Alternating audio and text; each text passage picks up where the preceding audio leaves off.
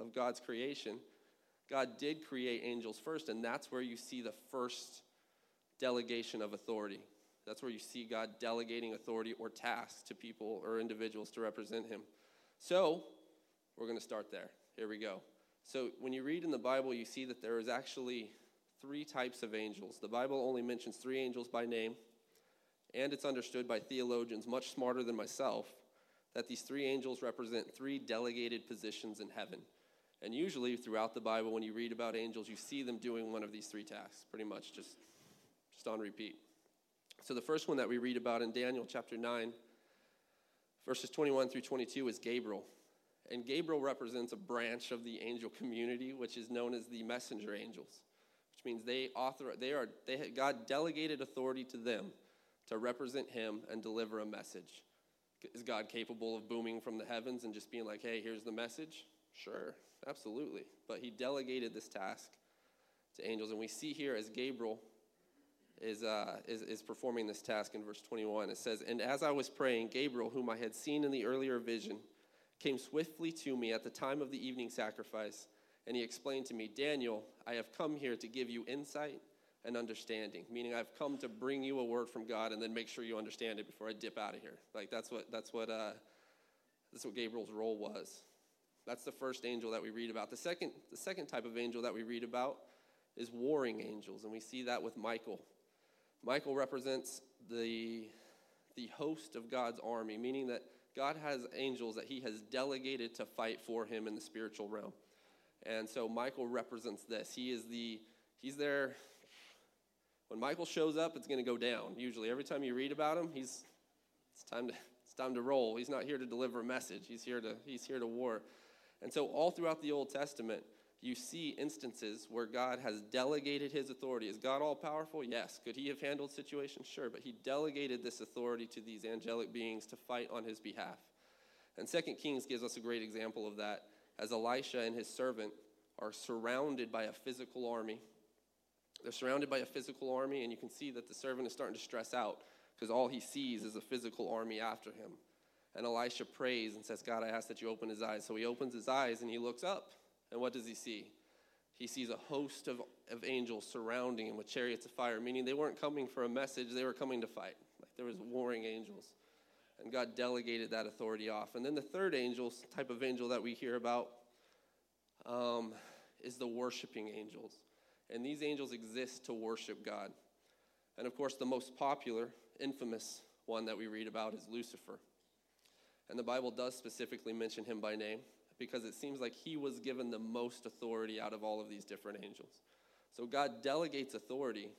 Did God know that the authority would turn into a bad thing?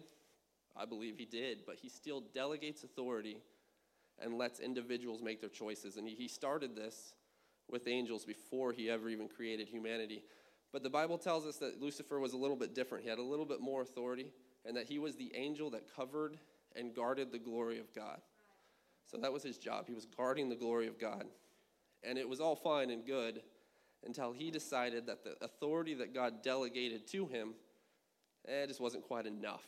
He wanted more power. He wanted more authority than what God had originally given, given him. And Ezekiel chapter 28, verses 13 through 17, tells us a little bit about the gifts and the authority given to Lucifer. Says, You were in Eden. It's talking about Lucifer, the worshiping angel. At least he was supposed to. You were in Eden, the garden of God.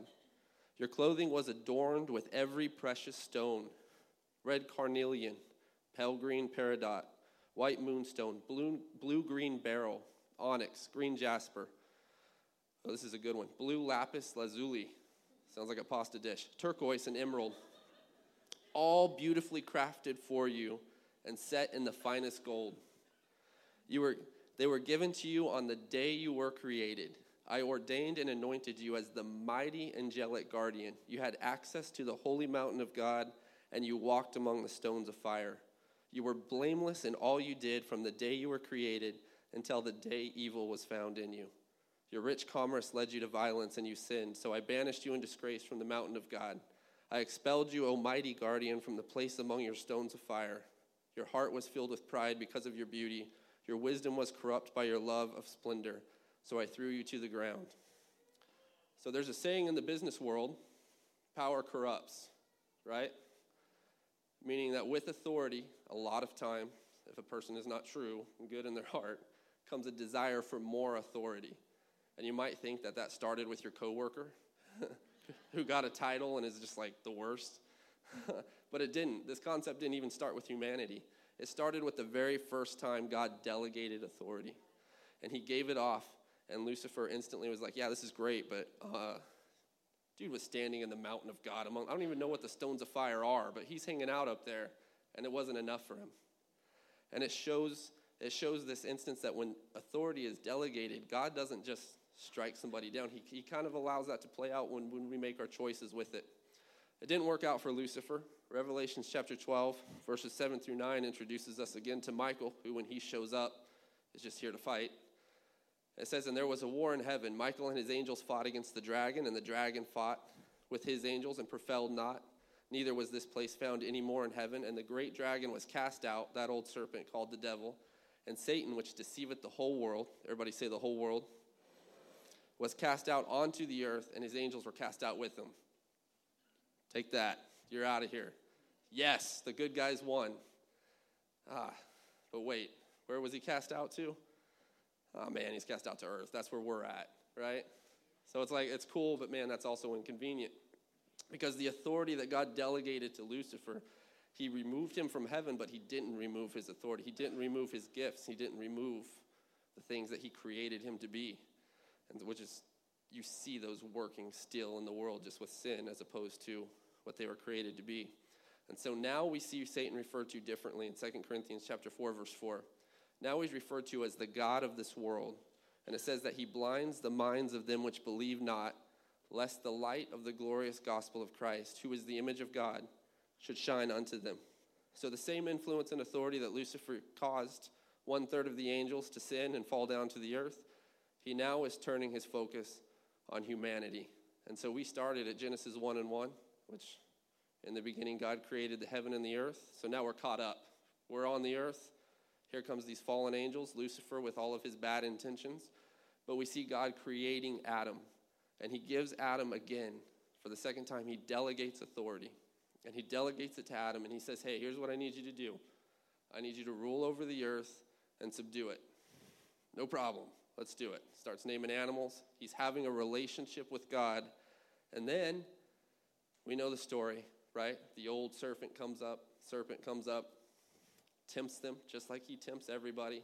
They fall into sin, and now we have a situation on earth where the earth is plagued with sin. Romans chapter 5 verse 12 says it like this, "Wherefore as by one man sin entered into the world and death by sin, so death passed upon all men for that all have sinned. So now on earth, we see there's an overarching authority. It's an authority that was misused from the beginning, but now it covers all of humanity. Satan and his authority to influence leads to sin, sin leads to death, and death culminates in the finality of the grave. Not a cool story, but the reality is, is we were all born under this authority on this earth. All of us were. Psalms chapter 51, verse 5 says it like this I was shapen in iniquity, and in sin did my mother conceive me. Now, as the story of humanity becomes intertwined with the story of God's angels, we see the struggle of humanity against the absolute authority of sin and death on the earth. And you know what? It did not go well. It actually got so bad that God repented that he ever made man and wiped out everything that was living with the flood, with the exception of Noah, his family, and just a few animals. Like it got that bad on earth the authority of sin was just rampant. And so when we pick up later in the New Testament, we see that, that Noah survives with his family, but we don't read anywhere where God took away the authority of sin. He never took it away, it still exists. So, fast forward a few years later, humanity again is under this overarching authority of death and the grave and sin and separated from God. And God looks down and he says, Hey, I'm going to send something to humanity, and he sends down what's called the law in the Old Testament. And the law did one thing it was able to point to sin.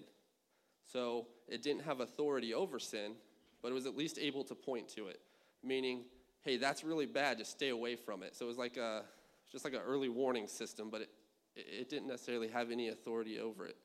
So, with the law in place, a few chosen people in a small area called Israel, when we read the Bible, we're talking about a very small portion of the entire earth, right? Very, very small. And we're reading about a very small group of people that are in Israel. They're huddled away, sticking to the law as much as they can, and attempting to stave off the authority of sin that is running rampant throughout the world. It's not a real pretty picture, it's not great. But all this time, God was watching from heaven, waiting for the perfect time to do something he had never done before. And that's actually changed the authority structure as it related to humanity. He had delegated once to angels, it didn't go well. He delegated once to a man, it did not go well. You can imagine he's a little frustrated. He has all power, he has all authority. When he shares it, it's, it's just not working out with these, with, these, uh, with these individuals. So while God retained that authority, humanity lived under the authority of the fallen angel, the authority of sin, the authority of death, and the authority of, gra- of the grave. All started with the abuse of delegated authority that God gave away in the first place. Till one day, Isaiah chapter 9, verse 6 tells us that something actually shifted in the atmosphere. And Isaiah 9 6, a lot of you are familiar with us, tells us about a time when a child is born into the earth who is not born into sin. It says that unto us a son is given, unto us a child is born, and his, the government shall be upon his shoulders, and his name shall be called Wonderful Counselor, the Mighty God, the Everlasting Father, and the Prince of Peace. And we know that when Jesus was born, literally time shifted. Literally. We still refer to the time differently today. From the birth of Jesus, everything shifted. But Jesus was born, but he, he had to live out his life. So he was born and he was sinless and he was spotless. And you see that as he grows up, we read of, we read of him growing up and starting his ministry. And he goes out, one of the first things he does is he turns water into wine. He starts healing the sick and he starts casting out devils. And for the first time on this planet, for the first time in the history of humanity, an authority existed on this earth that was greater than the authority of sin and the authority of death and the authority of the grave. The first time. But the devil who's aware of this is not real, not real pumped that Jesus exists. And so this, this fallen angel that we hear about Lucifer, he's not all throughout the Bible. He's just referred to as the devil. But you, you see that he, he manifests himself again as a person and he meets up with Jesus after a 40 day fast.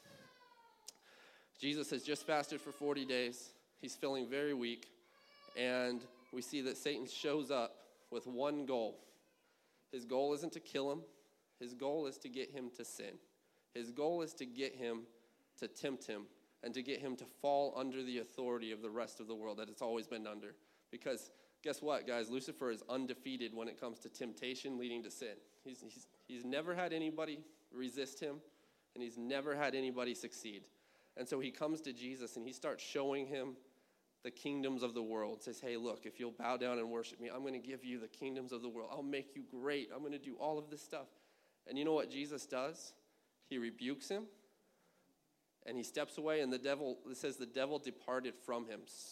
Seems like a relatively insignificant line when we read it in the Bible, but it was not insignificant because Jesus exercised authority that was greater than the temptation of Lucifer. It was greater than the temptation. But he didn't stop there. Jesus continues his ministry after exercising that authority. And in Matthew chapter 9, verses 2 through 8, it tells us of another time when Jesus is out doing his ministry. He's healing the sick, he's teaching. And it says that some people brought to him a paralyzed man on a mat. Just rolled him in on a mat. And seeing their faith, Jesus said to the paralyzed man, Be encouraged my child, your sins are forgiven. But some of the teachers of religious law said to themselves, That's blasphemy. Imagine, just right there. They might have screamed it. That's blasphemy. I don't know how they did it. They, they were ticked, though. Does he think he's God? Question mark.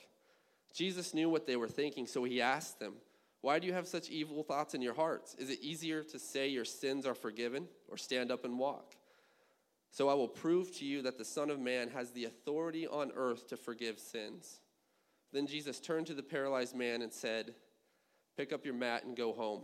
And the man jumped up and went home, and fear swept through the crowd as they saw that this happened, and they praised God for giving humans such authority. You see Jesus here that's looking, and in front of all of these people, this guy came to get healed. And he says, You know what? Your sins are forgiven you. That might seem like, hey, we can come to a church every day and get our sins forgiven, right? Nah, not here. Not under the law. Not in the Old Testament. Not where Jesus was standing. Because right there, everybody that sinned, that led to death. And there was an authority that said, hey, man, you can't just have your sins forgiven, not without a sacrifice, not without all of this, all of this ritual stuff. And Jesus says, Your sins are forgiven. And in that moment, he has exercised authority over sins on earth. And it didn't stop there because when Jesus goes to the cross, he goes to the cross, and we know the story. He hangs on the cross, and he ultimately dies and is put into a grave. And three days later, he, raises, he rises up from the grave. But when he rises up from the grave, it's not just like a symbolic, hey, Jesus was dead and now he's alive. No, he is exercising authority over death itself, meaning that he now has control over the temptation that Lucifer would try to tempt us with. He now has control over sin, and he can forgive sin. And now he has authority over death and over who stays in the grave. And so today, when we're thinking about delegated authority and we're thinking about, hey, what, what is all this, all this talk about authority? We have to recognize that there was a man named Jesus who not so long ago came and walked on this earth for one purpose to draw a clear line in the sand and on one side of it, you still have the authority of sin. You still have the authority of death. You still have the authority of all of the stuff that's in the world. He didn't take it away, it's still there. And we can choose that today if we want to. But he gave a clear line and he said, But hey, if you choose to follow me, I want you to know that I have taken authority over all of that. And so today, if we're here, there's one person who can forgive every sin that you've ever committed. It doesn't matter. It doesn't matter what you've done. He can forgive every sin you've ever committed. If you have a sickness, if you have temptation from the enemy, it doesn't matter. There is the highest authority here, and he's in this place this morning. And he's saying, hey, if you come unto me, you don't have to worry about these guys. You don't have to worry about this mob in the corner. I can have authority over all of those things, and I can change your life. So as we stand and the praise team comes up here, and we're talking about delegated authority, just want to end with Matthew chapter 28, verses 18 and 19. It says, And Jesus came and spoke to them, saying, All authority has been given to me in heaven and on earth. Go therefore and make disciples of all the nations, baptizing them in the name of the Father and of the Son and of the Holy Spirit. Jesus didn't just take all authority when he came and he walked on the earth, he also left us with a charge. He delegated that authority that he gave in the very beginning and He delegated it back to us. If you're here today and you've never been baptized in Jesus' name, and you've never been filled with the Holy Ghost, you can, you can do that today. Pastor's going to preach a message, there's going to be an altar call, and you can receive that authority that God took back when Jesus walked on this earth. So today, as we get ready and we go back into this worship service, I wonder if we can praise Him. I wonder if we can worship Him. And I wonder if we can do it with the mindset that, hey, you know what? I don't have to live under anything that this world puts on me. I don't have to live under the weight of sin. I don't have to live under the guilt of yesterday. But I'm going to get a hold of Jesus. And I know that He's capable of forgiving me. Amen. Let's praise Him. Thank you, Jesus.